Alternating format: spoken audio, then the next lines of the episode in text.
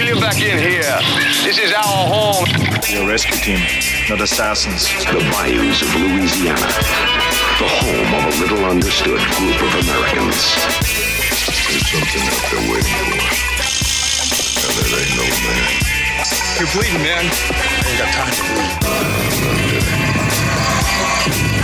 I'll find my way out of here. She says the jungle just came alive and took her. Billy! The other day, I was going down to my girlfriend. I said to her, Jeez, you got a big pussy. Jeez, you got a big pussy. She said, Why did you say that twice? And I said, I didn't. See, it's because of the echo. With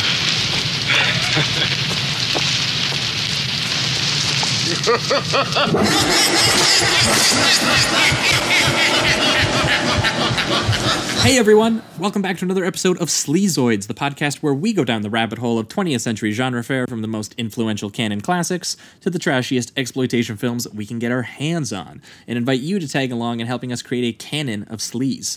Each week is a double feature grindhouse style where we discuss two films loosely related by subject, genre, actor, filmmaker, or franchise. And at the end of each episode, along with our honorary Sleazoids, which you can become by subscribing on Patreon, uh, we decide on all the official ratings and rankings for every film that we cover. Patreon subscribers also get an on air shout out and two bonus episodes every single month, which we have been doing for like something like six months now. Yeah. So we have quite a back catalog of episodes waiting for you guys back there 14 or 15. So if you haven't made the jump, we got lots of episodes waiting for you. Many hours. Uh, including of which would have been just uh, one week ago. What did we do? We did The Thing. Yep. We did uh, John Carpenter's sort of uh, apocalyptic, uh, moody, shape shifting body horror film, The Thing. Uh, and we paired it with uh, Chuck Russell's 1988 The Blob, more of a 50s teen drive in satire body horror type situation. Very but funny. A lot of fun nonetheless. Lots of great effects happening there. Um, I'm still thinking about that bit in The Blob where the dude gets sucked into the drain. Oh my God. Uh, his whole body and the limbs are sticking out and blood spurting everywhere. Great stuff. Uh, so if you guys haven't made the jump to Patreon, you can find that uh, la- on last week's episode. Uh, but two weeks ago would have been the last time uh, everyone would have heard from us, free listeners. Uh, and that's when we would have had uh, both Matt Christman of the Chapo Trap House podcast on, as well as the uh, official Institute of Gremlins 2 studies. We had both of those guests on talking Gremlins and Gremlins 2. Uh, Both uh, iconic. Joe Dante works, and we got a little bit of conversation in there about the Burbs and a couple other Joe Dante things, which maybe hopefully on the show we'll get back to uh, at a later date. Yeah. Uh, but that's what you uh, would have been the last time you guys heard from us. But this week we have uh, two more special guests on. Uh, this is the the second time we're doing two guests. Gets a little crowded, but it's fun. Yeah. Uh, we have uh, uh, Dave Imbedin. Dave, how you doing? Hey, I'm good. It's Imboden, but that's okay. Everybody Imboden. gets it wrong. Imbedin. Imboden. Yeah. We'll get You there. just do you know what? Do you know what? How I'm going to remember this? Bodie. Yeah, from Bodhi Point Break. From there Point. Break. That's how I'm going to remember that. Like Patrick Swayze too, a live version. Exactly. uh, so Dave is with us, and also his podcast co-host, where they uh, uh, at Podfast and Pod Furious, where they talk all kinds of uh, fast family films. Uh, it's the uh, I called it uh, the oral manifestation of cracking open a Corona, cold Corona with the boys. Absolutely. Talking, talking Vin Diesel movies, rock movies. Uh, alongside Dave is his co-host Chance. Chance, how are you doing? I'm doing great. Thank you for having us. No. Problem. And. Chance actually looks a lot like Keanu Reeves. I do. 1991 version. Yeah, 1991. We're both, we're both just like shredded, beautiful hair flowing in the wind and the waves. and the waves, the wind and the waves, the wind and the willows, that sort of thing. Awesome. Well, guys, what films have you brought with you to talk about on this show, and why have you paired them together? Today we brought with us John McTiernan's 1987 classic Predator, starring Arnold Schwarzenegger, Carl Weathers, Jesse Ventura, Sonny Landham, Bill Duke, you name it. They're, Black. they're in it. Shane Black himself, the director of the upcoming The Predator. And then we've also brought Walter Hill's 1981 Southern Comfort, starring Powers Boothe, Keith Carradine, Fred Ward, Peter Coyote, bunch of sons of bitches. Why pair these movies together? Well, you take a group of macho boneheads and you stick them in a forest and you have a hidden threat hunting them down one by one. Which film did I just describe, Chance? Either one. I mean, it depends. Are they rednecks or not? Red the rednecks. Who knows? The Predator could be the redneck of the Predator world. Redneck of True. We don't know that. Predator 2 in contains a couple more clues as to that. but, but not enough.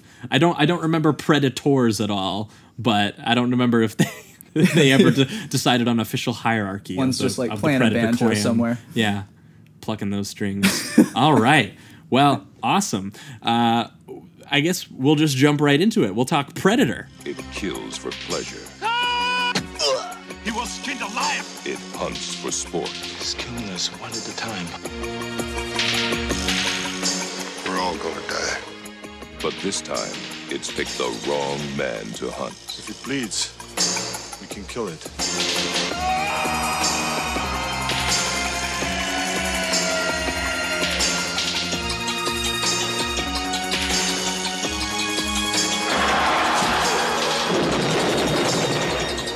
Century Fox presents Arnold Schwarzenegger. Predator. The hunt begins Friday, June 12th at theaters everywhere. we could do sound effects if you want. We'll just. I could start doing. Yeah, get the chopper, Mac, Mac. Pew That's pew. perfect. That's exactly how we'll get into this segment. Let's go, Josh. we are talking Predator, the 1987 American sci-fi action horror uh, craziness that takes the the the sort of uh, macho war film and brings it into the world of the slasher film. Uh, we kind of talked about another movie on the show uh, before that had done that a little bit. That was First Blood. Uh, But this takes it to a whole nother level with its threat. Uh, I don't feel like we have to go too deep into what this movie is about because if you don't know Predator, like fuck off. Like. Like, I don't even Get I- of here. What, what? I don't even want we to. don't even want you here. Um, I don't know. You're no friend of mine. yeah, it's a little elitist uh, towards uh, broy action movies, but that's fine. Uh, this film stars Arnold Schwarzenegger as okay, uh, Dave. What's his name? I'm blanking already. This His name bad. is Major Dutch Schaefer. Dutch Schaefer. Dutch Schaefer. Great name. Uh, and, Powerful.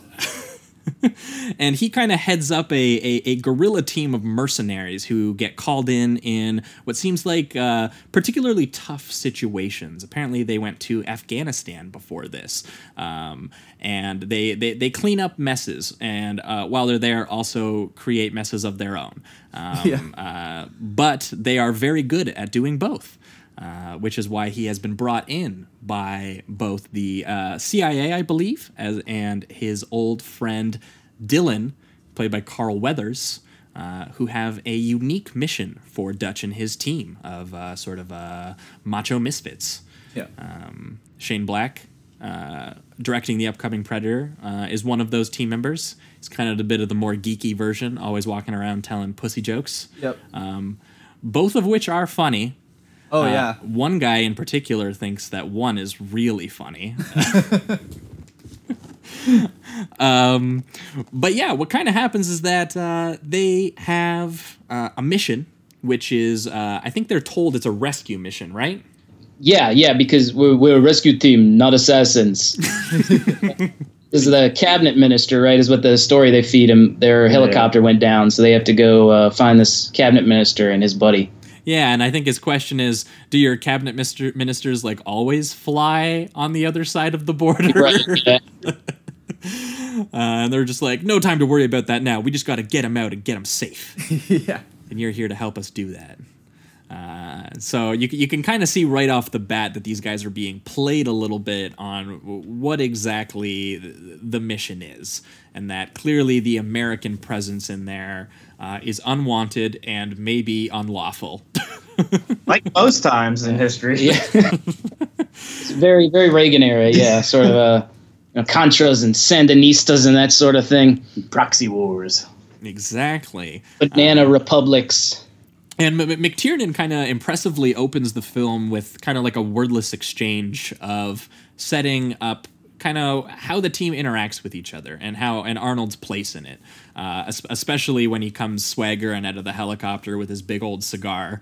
Yeah. Uh, There's also something uh, that I found interesting about the the actual score at the very beginning. Mm. It's kind of got this very you know military snare, but the snare is just off beat.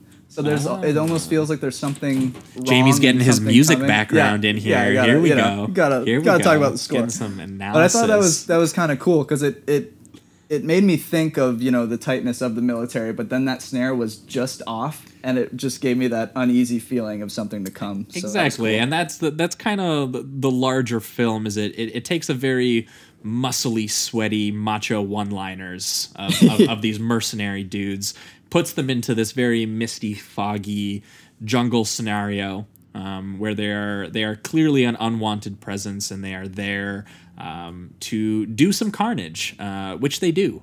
Um, and Yeah, I was uh, I was saying to Chance, it, it felt nice to be represented on screen for once. Like I truly understood. Like I felt seen. Like I was looking in a mirror with these massive beefcakes stepping off the helicopter, and I was like, "These are my people. I'm amongst my." And that's every Proud. time Dave and I meet up. We slap hands and kind of Yeah. wrestle in the air together. Earthquake, yeah.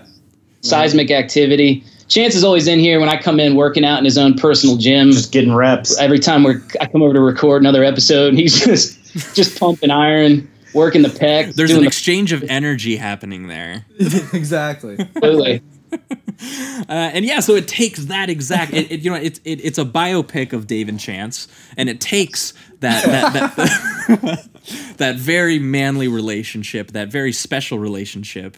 Um, it adds in uh, th- this very analog quality, this tech fetish, uh, and th- and then it brings it into the realm of uh, sort of an off kilter slasher where they are being preyed upon by a, uh, a another foreign being in the same way that maybe they are to other people where there is this uh, this this more digital futuristic alien predator who's out there in the jungle um, and it is going to uh, off them one by one as the movie uh, c- continues in a, in a sea of uh, of skin uh, both uh, on people and not on people Yeah. uh, of, of of blood of very sticky blood effects happening here where if something It's kind coughs, of like Google, it's kind of like Google versus Trump. I don't know if you heard the news today, but it's you know this techie techie company coming after.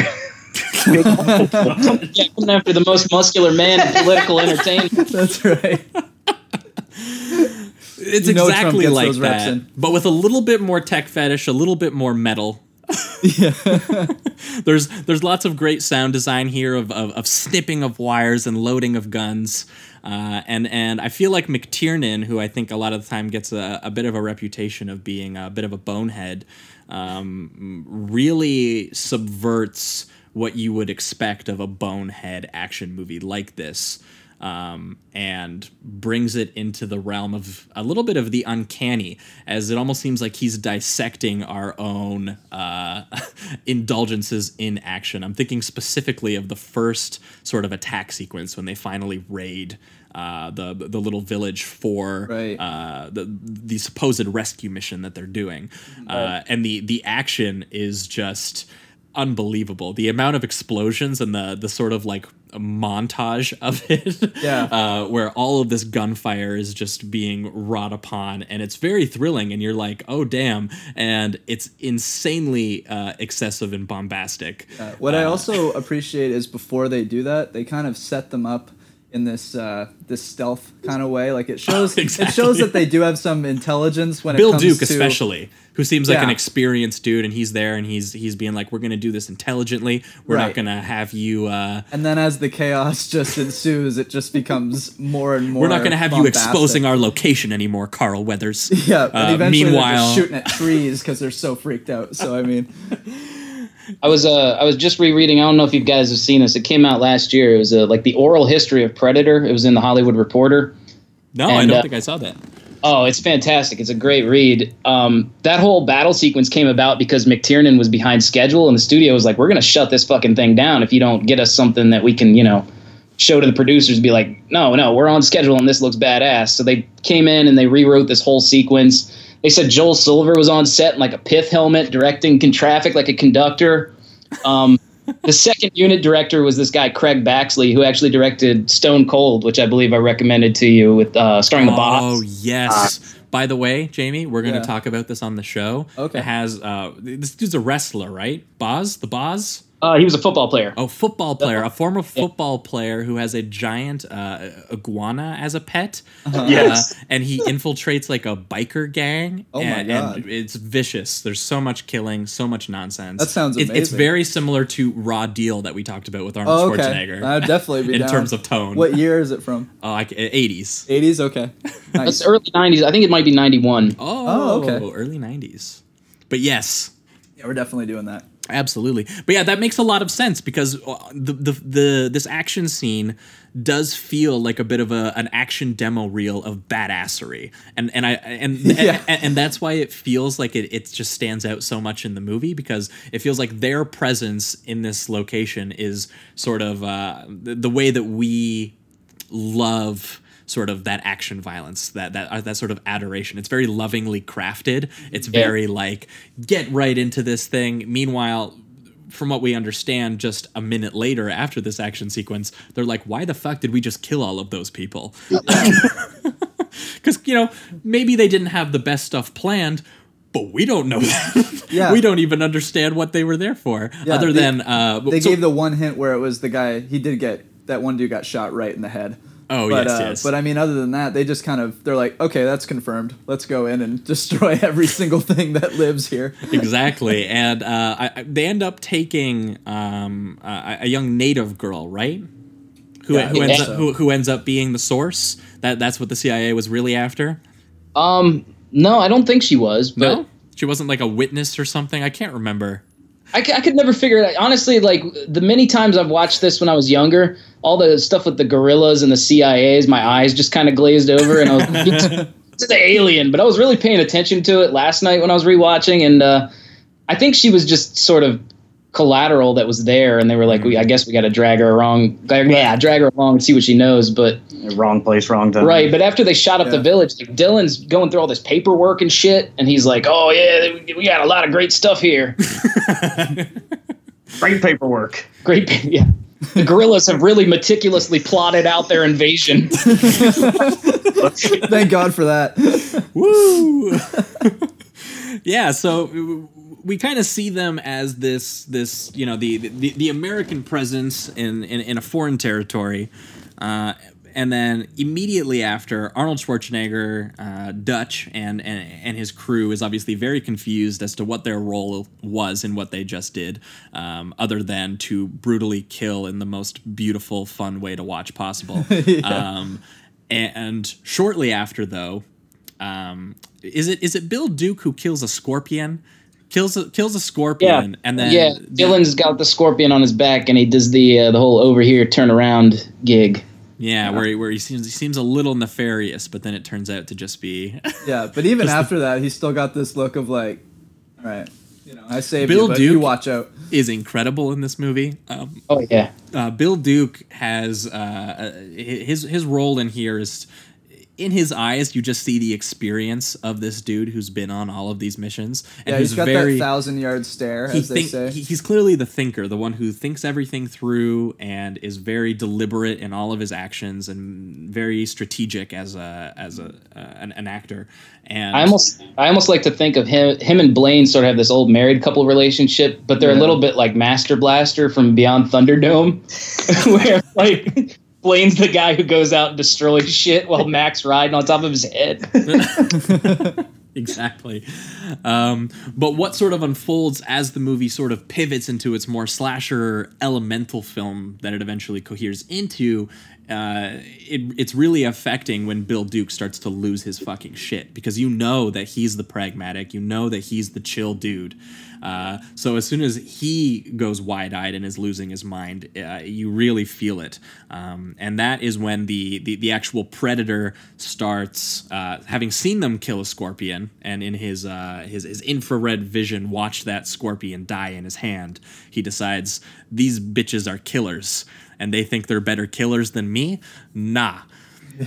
and he he pretty much proves uh, proves them proves himself mostly right. Uh, Arnold Schwarzenegger, I guess, eventually is the better killer, but there are a lot of corpses along the way to learning that.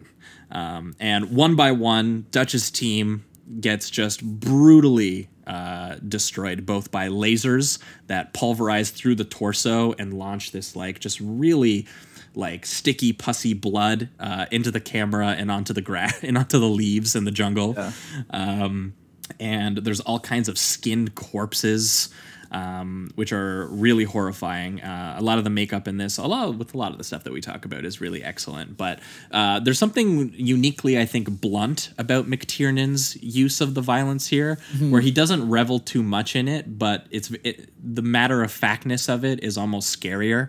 Yeah, because yeah, you're right. They don't really linger on too many shots of the kills. It's just kind of like this guy is brutally killed. It happens, and it's brutal when you see it. right, and then it's just you know on to the next one. So it just makes you feel even more helpless watching it for them because you're just like it's just quick. It's just you're dead now because uh, you're up against something that's far more powerful than you are. Yeah, I, I feel like his style just sort of like like peels the skin off of you know an um, the American action movie, and it reveals something just really gross and sick kind of underneath. It reminded me a little bit of uh, uh, Wes Craven's Hills Have Eyes, in that Oh, okay. kind of like just very primal, blunt, like blow to the head kind of uh, Yeah. um, style action. Uh, but McTiernan, uh, especially. Um, brings it into the more sort of like tech analog because that's more like lo-fi like uh cannibal style thing there's. Yeah. something about the, the the sort of tech and digital versus the the primal base natural stuff happening here that uh, is unique to this For sure. I mean, even the Predator, the way he uses his weapons and things like that, like it's based in technology, but the other things you could think are kind of uh, archaic in the sense. Like he uses the one disc. It's almost representative of like a like a boomerang or something like that. You know, he's he's got swords instead of uh, uh, guns or anything like that. Yeah, he does like, have the one pop out of cannon. his hand. But uh, yeah, like it, it just seems like he wants to get personal with his kills rather than just you know snipe them from afar or something. Well, like yeah, that. he's killing for sport. That's the Right. scariest thing I think they eventually Right. learn is the idea that they they carrying trophies. Yeah, and that they're they'll never really understand exactly exactly why. Predator 2 tries to answer a little bit Does more it? why. I haven't seen Uh, it. Not necessarily to the best uh effect. I like that movie, but Uh-huh. it was it, it was a case of th- they basically try to turn the predator mythology into like just like a, a, a giant big game hunt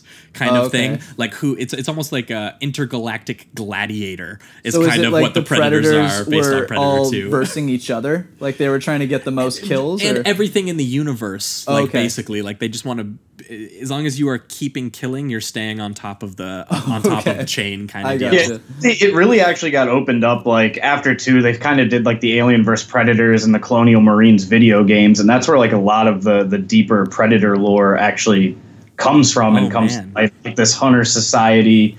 Um, yeah, it's a very like hierarchy based on who the strongest and most dangerous hunter is. Oh, Yeah, I was, I was a big big nerd back in the the nineties.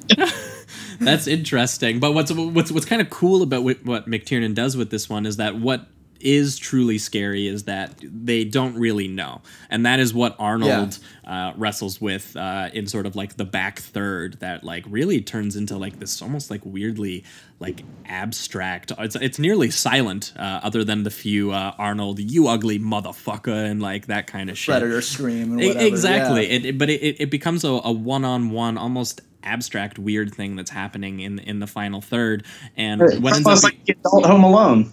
Yeah, exactly. He starts setting traps. yeah. He d- d- human ingenuity wins the day, right? That's how it goes. Hey, brains over brawn. Yeah.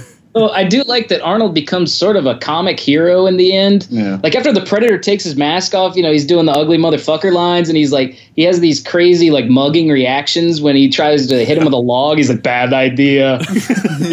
like, he seems he seems not at all freaked out. And we're talking about forty eight hours, but now he's totally used to the idea of a nine foot tall alien with dreadlocks chasing him around in a swamp. With a weird splitting mouth, Yeah. like Right, especially when Yeah. the camera is so shocked by the violence earlier, uh, like when Carl Weathers like loses his arm, and there's this slow mo, gorgeous shot of his muscular arm like fa- falling off of his body, still firing the gun. Yeah. and like Oh, my. and like you see images like this, and you're like, oh my god, this is horrifying. And then by the time Arnold gets around to it, he's just kind of like accepted it. He's just like he's been reduced to something. Yeah. Uh, but yeah, the uh, specifically because there's a lot of brutal, brutal deaths, and over the course, they they sort of they learn more about uh, what they're being preyed upon by, uh, and it's this this this alien being that's seemingly killing them for sport, but largely for reasons actually that they'll never really comprehend, which kind of puts them in the same kind of situation again that uh, the people maybe they just killed probably felt, where they seemingly just got killed for sport in. Uh, I think the uh, the ultimate expression of that is at the end when Arnold's about to smash the Predator with the rock, and he says, "What the hell are you?" Mm-hmm. And the Predator asks him, "What the hell are you?" Yeah. Oh man, really makes you think. Gets in your head, sticks in your craw. Something else that I, I really appreciated with the uh, how because the predator laughs like at the Yep. end, right? Like a maniacal evil laugh. And what's weird about it is that it starts off very alien like, Yeah. but as the laugh gets further, it becomes more and more human. Yeah. And, and it freaked me the hell out. like I was, it actually was pretty horrifying. well, he didn't. Isn't it like a distorted version of Billy's laugh Yeah. from earlier? Yeah, he at had, the like, pussy oh, distorted- joke. Oh, okay, okay. See, I was I didn't read that correctly then because what I just heard was it starts. you thought that was the alien's voice, And I whatever. thought like he was yeah. So I mean, okay. If anything, it became scarier though because now he's Yeah. just using the old deaths to mock Arnold and and humanity. So that's crazy. It's it's similar to the uh, the bear from Annihilation that was mimicking the voices of the women. Yeah. yeah, same idea. Okay, right, right. And yeah, the the sort of because you're right, it starts off a little bit more like bestial, and Yeah, then it, and yeah. then and then it gets more human. Well, and that's and that's kind of like largely what the film uh, in the in the makes you think kind of way is is is getting at is it's it's putting these dudes who are very used to being a uh, a sort of a colonizing force of military, and it's putting them on the end of the opposite side of it of being hunted, being killed for sport, being killed for reasons you'll probably never understand why, uh, and uh, looking at a horrible monster that just wants to inflict carnage on everyone you know for again reasons you'll Seemingly never know. no reason. Yeah, Yeah. exactly. Uh, and just screaming at it, "What the hell are you?" yeah. um, but the but what's interesting is that uh, there are sort of like there's lines that get at that, but it's actually more in the filmmaking that you really because this movie for me is a movie that rewatching it just recently. I actually hadn't seen it since I was maybe in high school, and I did. Uh, high school me was a snob, so I was like, "Oh, that was a trash movie, or that was like a action movie, whatever. It's fine." Yeah. Uh, watching this, uh, I had like a bit of a like a like an epiphany moment Yeah. where I was like, "Holy shit! This is this is this Masterful. this is real art." Yeah. Uh, getting getting into the, the- all the analog tech and the and, and the mud, um, and uh, especially. I think one of the most beautiful shots that we've talked about on this show is Arnold, close up on Arnold's face while he's kind of like looking back because he knows the predator is around, but he's hiding and he's got the mud on his face and all this. Uh, and the digital glimmer of the predator hovers over his face.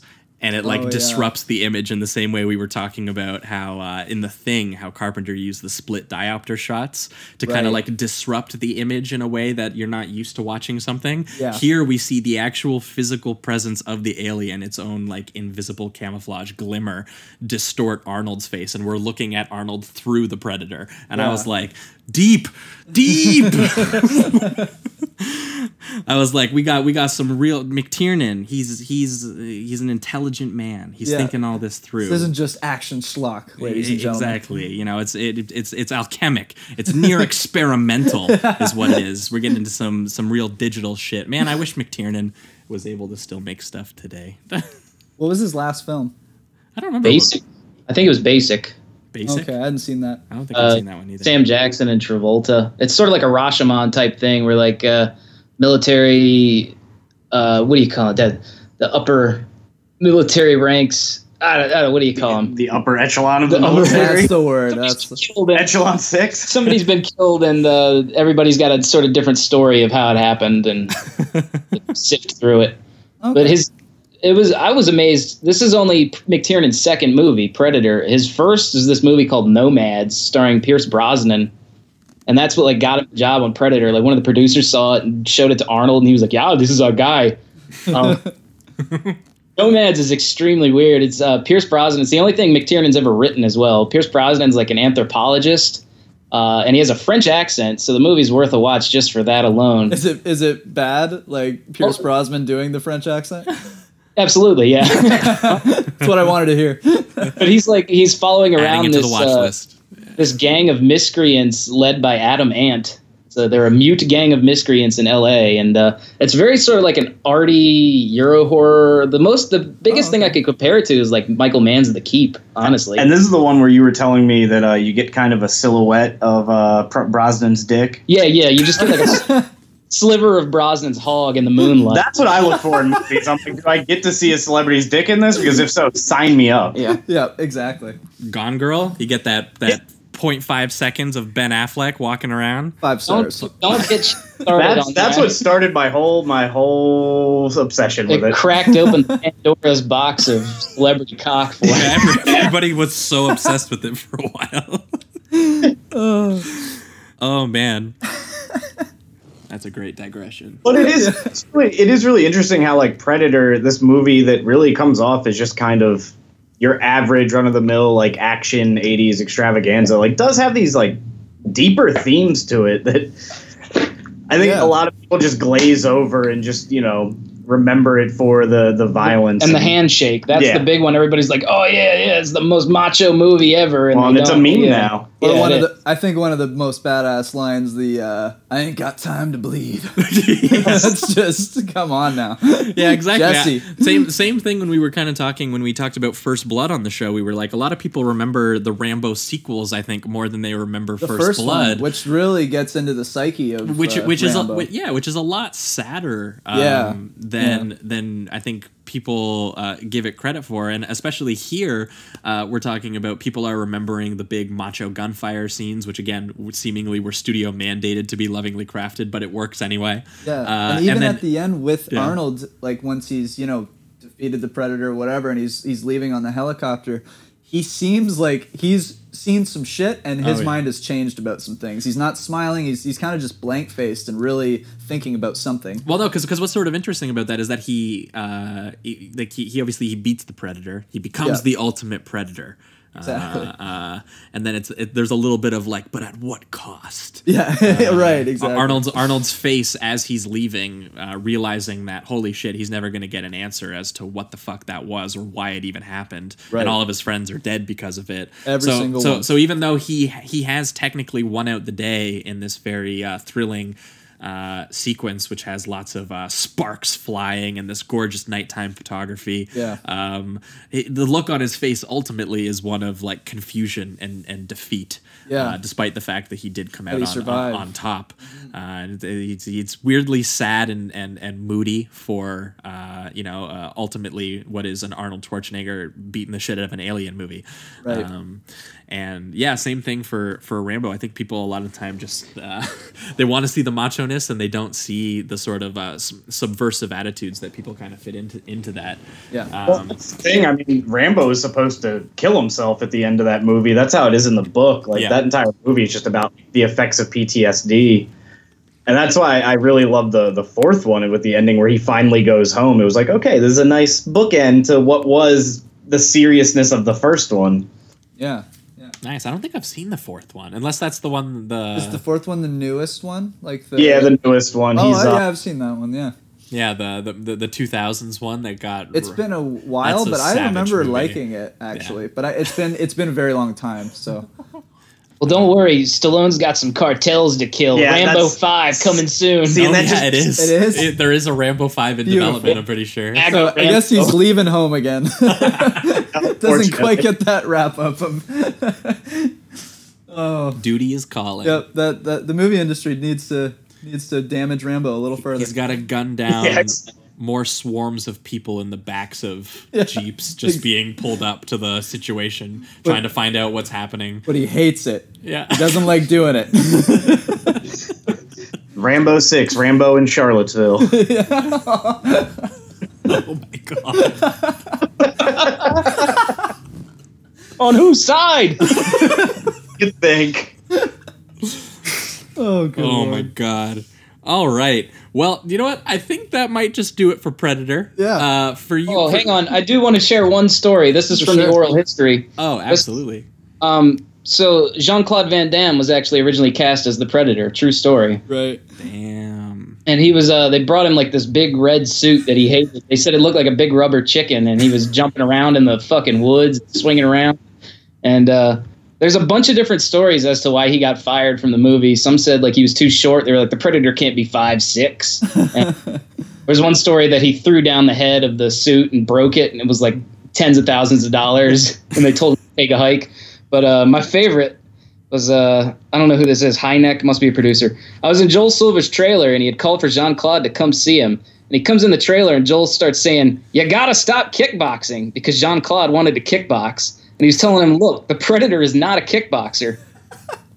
and Van Damme was like, "I must do that. That's how I see the Predator."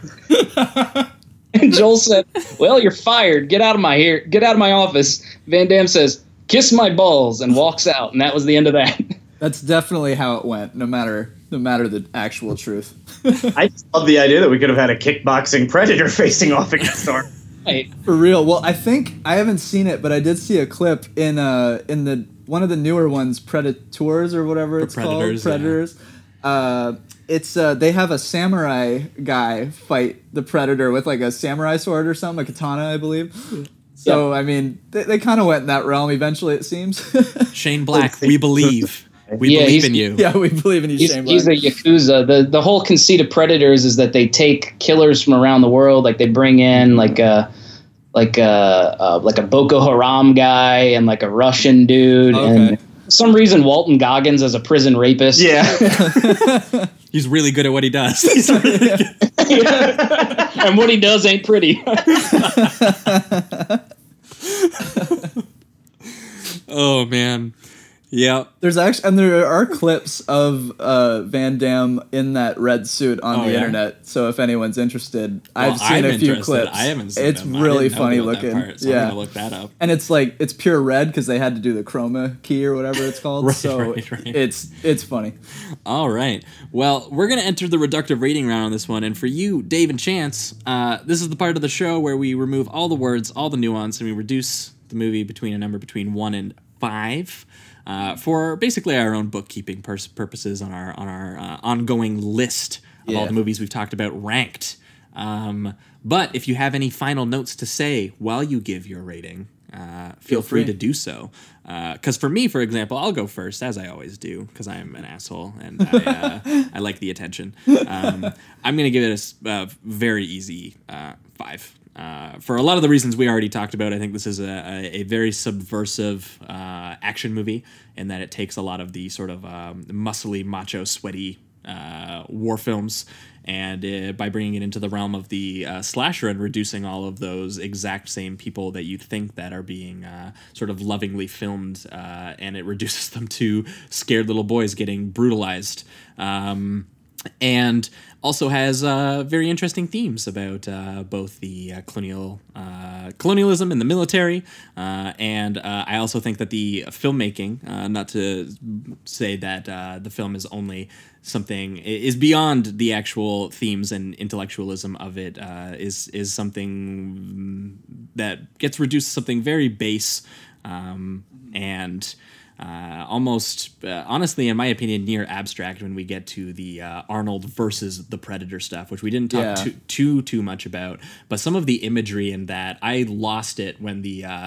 Uh, I can't remember if it's the Predator that lets out the big scream, or no, it's Arnold. Arnold hold, holding the he's- torch, and it, Oh, it- right, and right. it and it cuts to a wider shot four times. Like the second time I did it, I was like, "Do it again," and then Like it did he's again. just and I was like, become "Do the it again." animal. Yeah, like, yeah. oh, man. And, and just the, the, the way that McTiernan gets sort of like the, the the scope of it, and again, sort of like these these images of the the predator dis- disrupting um, uh, Arnold's face, and as the sparks fly and the the trees are being lit on fire at night, and stuff, and Arnold's all covered in mud and uh, just accepted that his reality is that he's going to hand to hand combat this alien. Yeah. uh, it's it's completely bizarre, uh, weirdly moody, um, and completely uh, analog gorgeous. So yeah, five for me. Nice. Uh, I'm also gonna give it a five. Uh, this is I know blasphemous to say, but this is my first time seeing Predator, which is crazy. I Yeah, know. Jamie's the baby again. I always Yeah. have to reiterate that when we started this show, the whole point was that I had seen a lot of this stuff and Jamie hadn't, but Jamie wanted to. And we talked about it all the time. It's an adventure. So a lot of this stuff is Jamie's first time view, but this one is a particularly blasphemous one in my opinion. Yeah. Oh, it, it absolutely is, and I knew it. It was the same thing with uh, with the thing that we did a week or two ago. Oh Um, but I mean, well, now they're some of my favorite movies. There 'cause you this, go. I mean, this is a five easily. Yeah. Uh, I, I love that they just transformed this already amazing, amazing action movie into a full out slasher horror film at Oh, one yeah. point. Cosmic Um, carnage. yeah, exactly. and uh, I mean, the the scenes uh, before it becomes a horror is are so well done. The, th that chaotic scene in the in the camp infiltration is just amazing. Mm-hmm. It just never lets up. It's it's incredible. Um, and then you start going into these unique alien kills, and yeah, I, I, I loved every minute of it. Uh, so yeah, I'm gonna give it a five. Sweet. For you, Dave. Uh, for me, when I was a boy, just but a boy, a handsome young boy, uh, I showed this movie to my cousins, and we all became obsessed with it, and we all started filming our own versions of Predator. We had a little JVC handycam. We were running around out in the yard. The Predator was my cousin in a paintball mask with uh, butter knives between his fingers. we shot the uh, the thermal vision through a fucking red wiffle bat. And it, looked, it looked beautiful. And that's that's the only film I can ever say this about. So God bless Predator, God bless America, and God bless Arnold Schwarzenegger. Five stars. well said. Well said. Chance. Uh, yeah, I'm gonna I'm gonna have to go five stars for me. It's uh, I had a buddy who was into sci-fi back in the day when I was in middle school, and he showed me this and Alien back to back, and I just became obsessed. Yeah.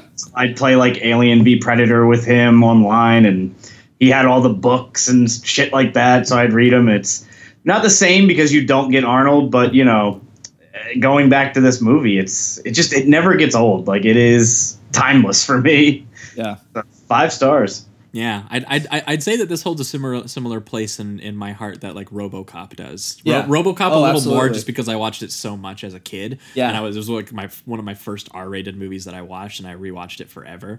But there, as both like sort of uh, filmic representations of the Reagan '80s and all of their violence and all of their Hmm. grotesquerie, uh, both are pretty amazing. Uh, but yeah, I think that will wrap it up for Predator. And next, we're going to be back and we're going to be talking Walter Hill's Southern Comfort.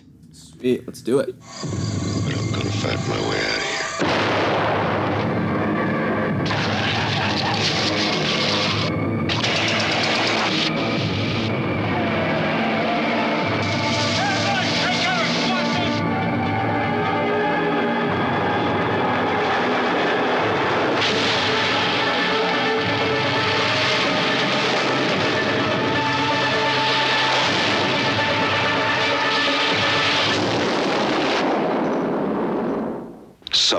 comfort.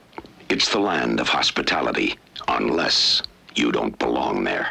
All right, we are talking Southern Comfort, the uh, 1981.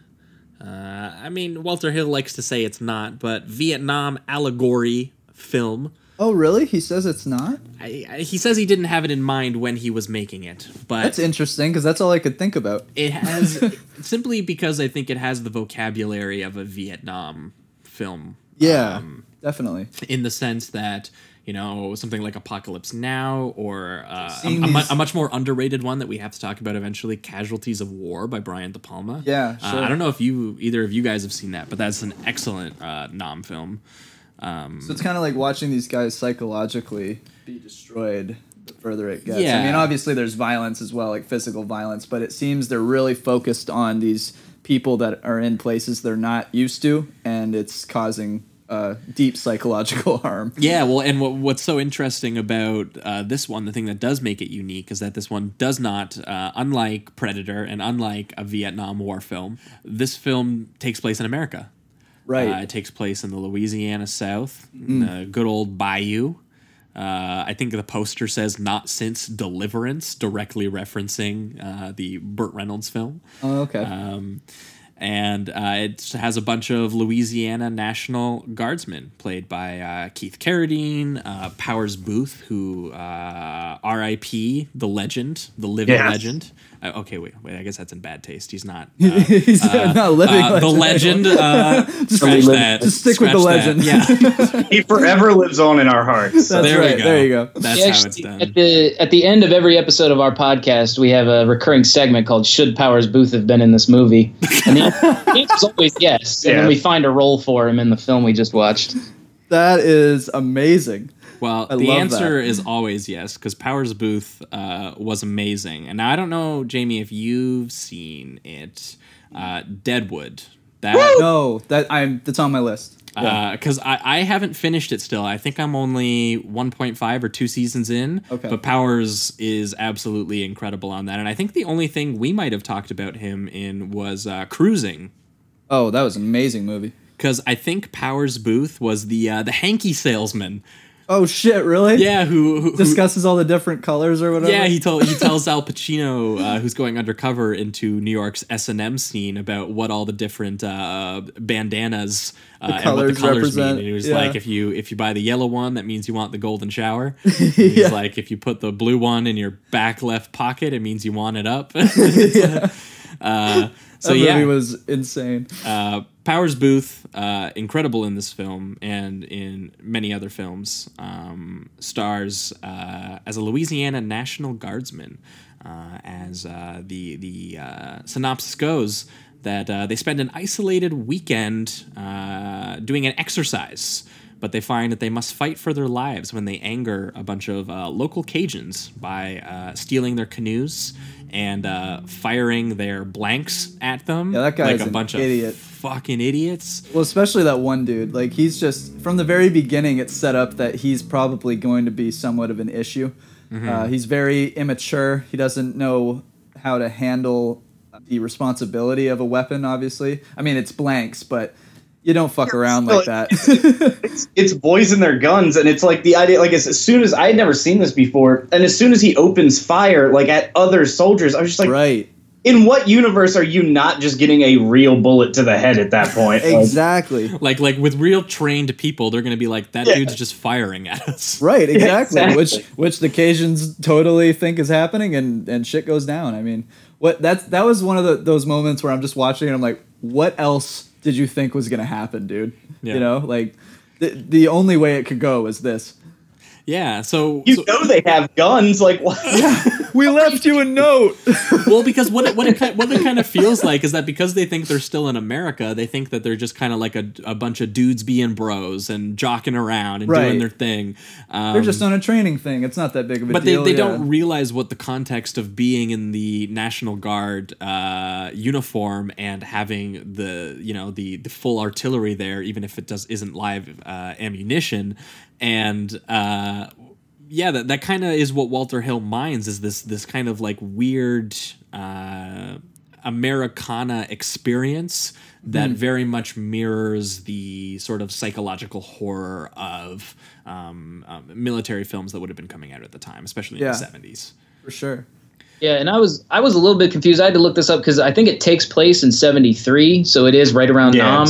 And um, I, w- I wasn't sure like did they get drafted into the National Guard or are these guys who like specifically join the guard to avoid? Uh, i army know at least uh crazy boy fred ward he signed up for the national ward or the, na- the, national, National ward Ward. the national guard like Okay. he wanted to be in the in guard. yeah. yeah, because Powers Boothe seems very much like he didn't want to be there, or even in the Texas Guard. yeah because he transferred to get out of there because i've been dealing with rednecks my whole life Right. Yeah. And he ends up in Louisiana. Perfect. yeah.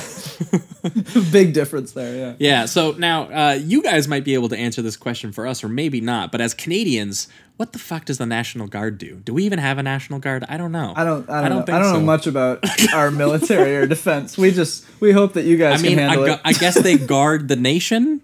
yeah. Yeah, they're basically on standby. So you could, if you're in the National Guard, like you could be sent overseas if like we needed more troops, but idea it's like Right. in times of like state of emergencies and, and right shit like, like, in uh, baltimore a few years ago Yep. after freddie gray was uh, killed there was that uh, what do they call it the baltimore the Bal- uprising yeah, the now. Baltimore uprising. Um, they, they issued a state of emergency, and so the National Guard was brought in basically to crack down on the and streets. start and- tear gassing. Yeah, like I actually. I went and took photos uh, a couple days after, and they, right as I had left, uh, like a, a gathering of people that were sharing their stories of police brutality. Like as I was walking away, you could hear the National Guard start firing off like tear canis- tear gas canisters into the crowd.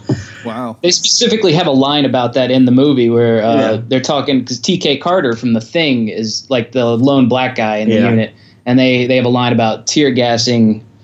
A word I can't say. Yeah, right, right. Right, yeah. Um, amazing how not much has changed in the in America. No, no. not since uh, 80s dudes were making movies about the 70s. yeah.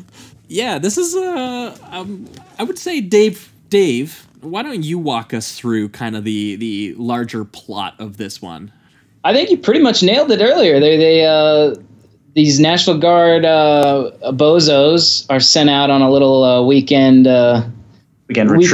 weekend ex. What do you call it? Retreat. yeah. And they, they hang out and they, they have to cross this uh, swampland area and uh, to get to the hookers on the other to get to side. because yeah because Keith Carradine right, I forgot got, about the the, got the hookers down Submission the to the hookers. So yeah, like Apocalypse Now, he has to go upriver to kill Colonel Kurtz, and this they have to go upriver to bang some hookers. yes. Very The American. real Yeah. life. And uh, they make some fools of themselves in front of some Cajuns, and uh, then they're hunted one by one, and uh, it sort of devolves into a very scary, very moody trek into the the depths of the masculine psyche. Yeah, we start to see the sort of like group dynamics under stress. Yeah. Um, and right away, it's very obvious that these guys have not worked together for a very long time. And uh, I mean, this actually it might be the first time ever, technically. So um, it's right away as soon as the first person is killed at the very beginning, the sergeant, who's Yeah. the leader. Yeah. So that doesn't help. No. yeah, the Uh, guy just- that's actually seen uh, wartime. Right. He's actually been to Nam. right. Yeah, he's the one that the Cajun uh, like basically blasts right through the Yeah. back of the head, Right in the uh, head at the very uh, beginning. while they're still on the canoes that they just stole from them. They're they're like fifty feet away, Yeah. um, and yeah, immediately that just kind of uh, disintegrates the group dynamic pretty much Yep. immediately. Powers Boothe kind of takes a little bit of control as he seems a little bit of a More do- Yeah. Yeah, and he's going to actually he's interested in holding people accountable for any kind of actions that take place whereas some people seem to immediately use the uh, sort of uh, the chaos of the situation to just do whatever the fuck they want. That Yeah. one dude who like uh, they they go to one just random Cajun villager and they start like oh, brutalizing Brian- him. Yeah, and I love that too because eventually they speak on it and they're like, "We just came across the first Cajun dude we we saw and we just started interrogating him and beating him. We don't even know if he's a part of this group."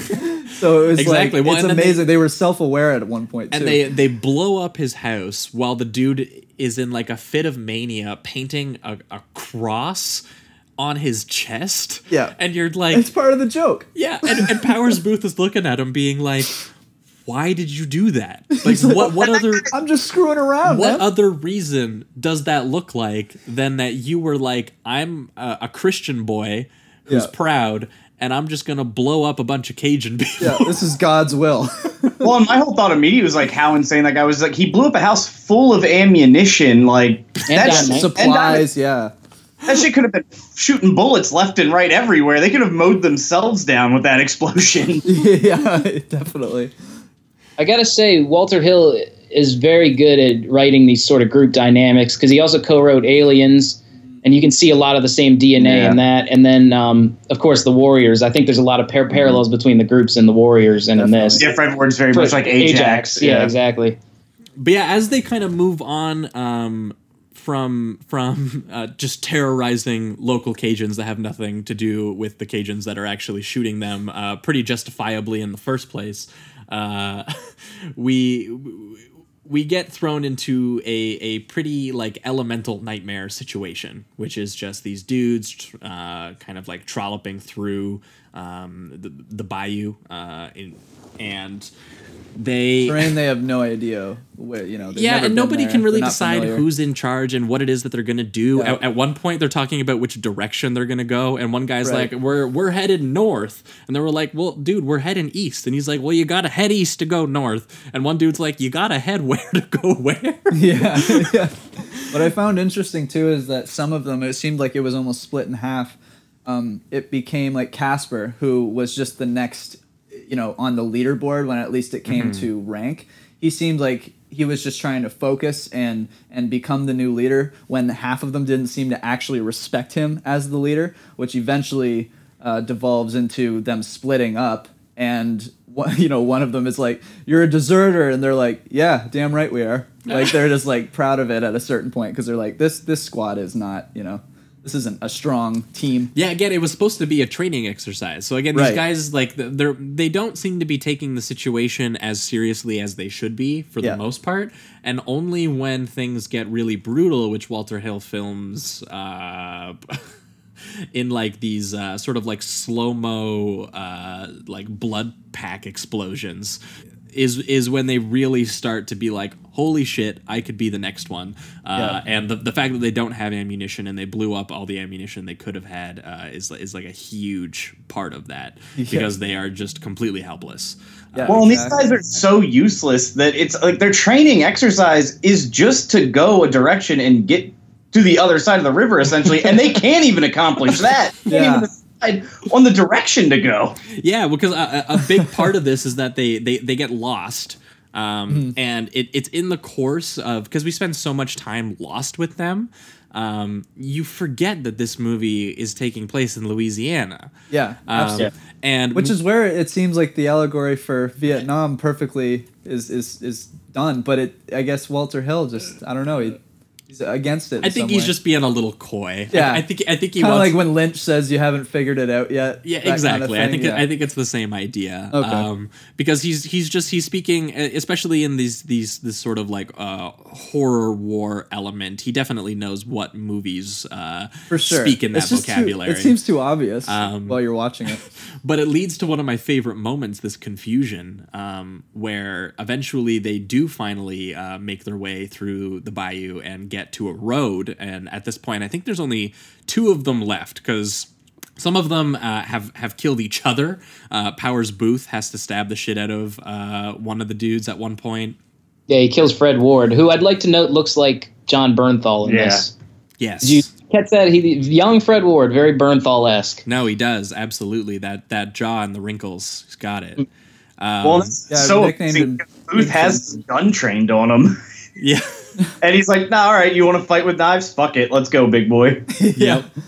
But I think by the by the time we get to sort of like uh, you know after a lot of the dudes have been killed both by Cajuns and by each other and by the sort of just deteriorating psyches of the group at large, uh, it ends up just being Powers Boothe and Keith Carradine, right? That's who ends Yep. up kind of being at the end. Yep. And they find a road, and they get to the road, and just a local truck driver drives by and is like, "Oh hey guys, Yeah. uh, you want to ride into town or whatever?" Yeah, and Uh, you're also kind of because at this point you know that the Cajuns are just after them, right? Yeah. and you and clearly this guy There's a larger speaking, so- paranoia. is that like So you're like, is this going to turn into like, is he going to bring him into the town and the whole town has been in on it? You don't, you don't really know at that time. So it, it gets to this. Uh, I almost thought it was going to become like, you know, the the town is in on this entire thing, and whoever gets into the, yeah, exactly, Cajun conspiracy. yeah, That's the alternate title.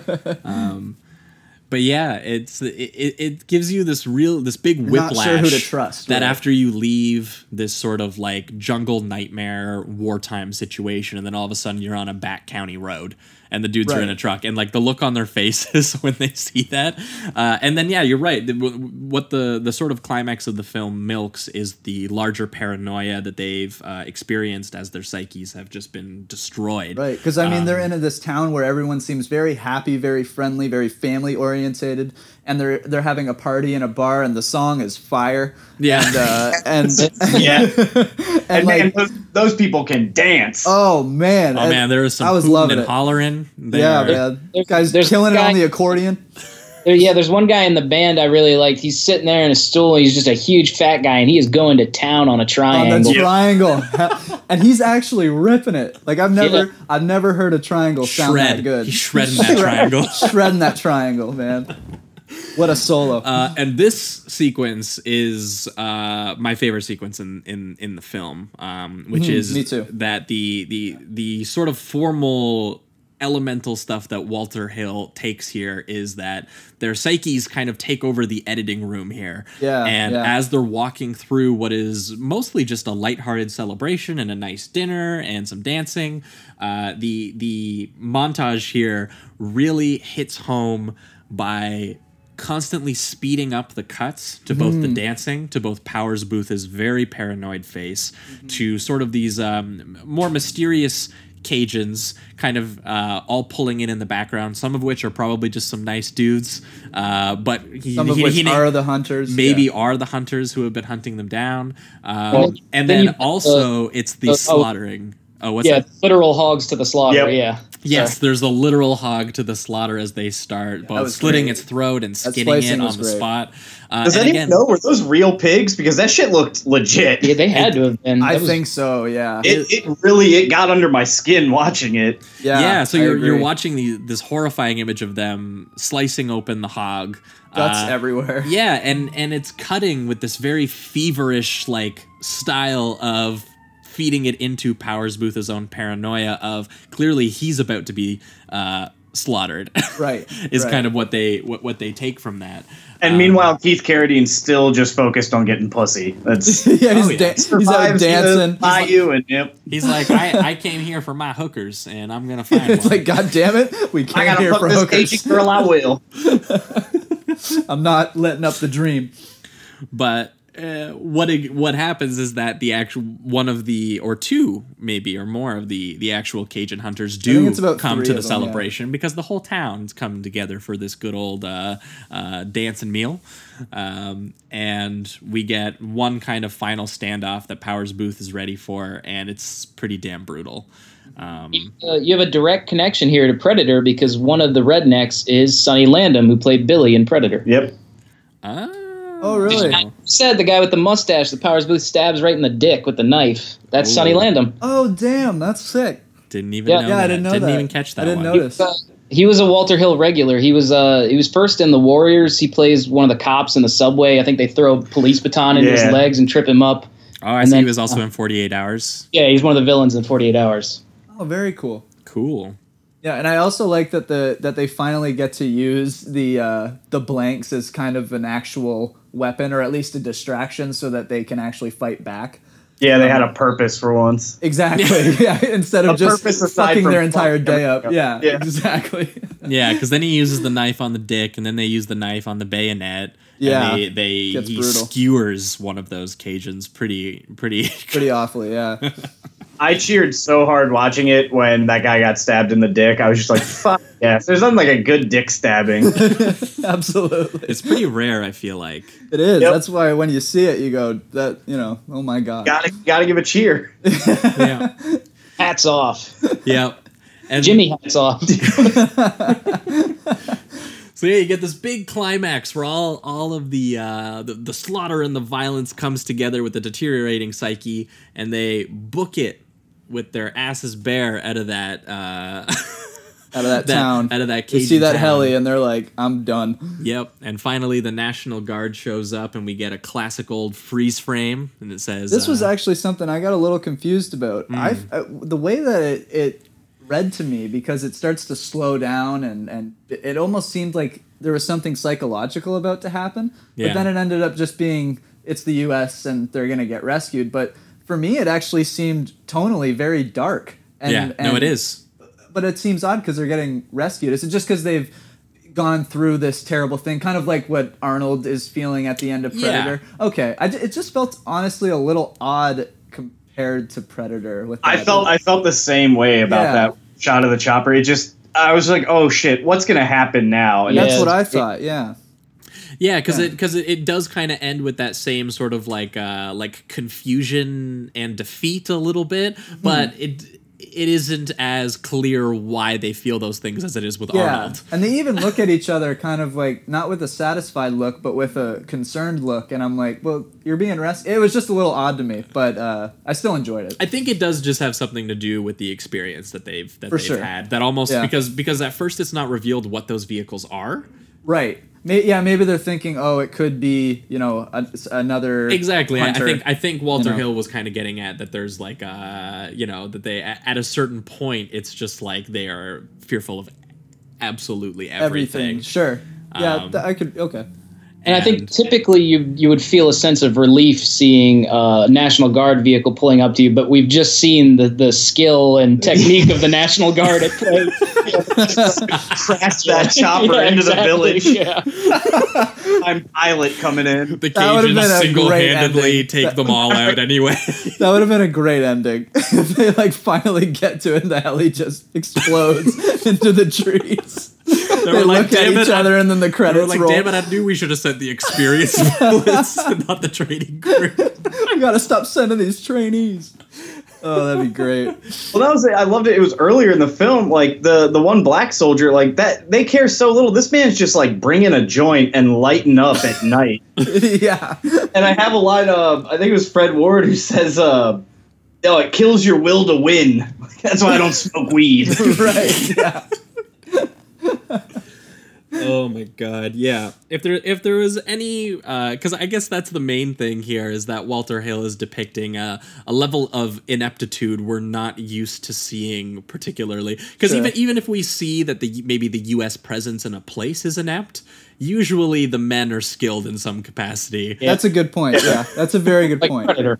yeah. Exactly, like Predator. Uh, where But uh, even they, they bring it up where, where Powers Boothe talks about like how he you know was trying to get away from rednecks and now he's stuck with it. It's like I don't know about you all, but I know Dave and I can attest of like growing up with these types of people that think they're more badass than they are and The think, Weekend Warriors. yeah, Yeah, that can survive like any situation. It's like it, when it comes down to it, when the shit hits the fan, like you're you're weak. Like there's nothing. yeah, I think it's a good portrait of that. Anyway, Their Call of Duty training is gonna transfer over. exactly. you can't no scope your way out of this one. I got I got a stockpile of energy drinks Yep. ready to get me through. Ready to get amped up. Get me through the apocalypse. Been buying guns left and right, st- stashing them away in the woods. I got my bug out bags buried, geocached. All right. Well, I think I That's think great. I think we might enter the reductive rating round on Southern Comfort with final thoughts. Uh, for me, Southern Comfort was a real solid four. Uh, it, it, it didn't quite have the same um, like uh, heaviness and abstraction I felt that Predator had, and maybe it's not a fair comparison because the movies really aren't trying to do the same thing. Sure, sure. Um, uh, but I really did appreciate what Walter Hill uh, was doing here, and I don't know that I could even add stuff that I wish he would have done differently. I just think that maybe it was a little bit of I felt the same sort of confusion you had with the ending. That maybe there could have been something that really hammered home, Yeah. uh, the the psychological deterioration, especially just because the climax is so powerful right It's before so that. good. Oh my Uh, God, yeah. because again, the way that he shoots and edits the the the hog slaughter versus uh, Powers's um, uh, paranoia, and also just the sort of like general celebration that's happening around them, and the way that it speeds up and speeds up till it's just like completely unbearable uh, to watch, and then only at that point in time does he give you a little bit of relief, and he gives you relief by watching dick stabbing and skewerings left and right, uh, which I wouldn't say uh, I would normally consider relief. Uh, so again, it's it's a very powerful sequence, and yeah, it does feel like it just kind of all of a sudden just is like, and that's that. yeah, yeah.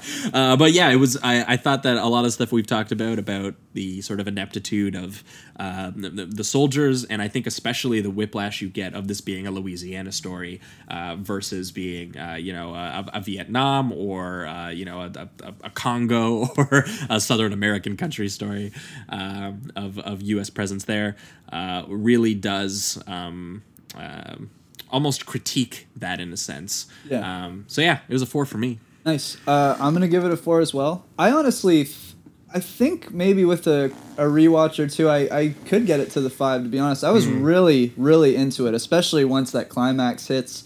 Um, I was again a little confused by the ending. I think it's still hammered home its point, but I'd be it willing to hear a, little- case though. If any listeners out there Yeah. have a case for the ending on what it on, on on what Walter Hill is getting at that that works for you. Yeah, I uh, would love to hear that for sure.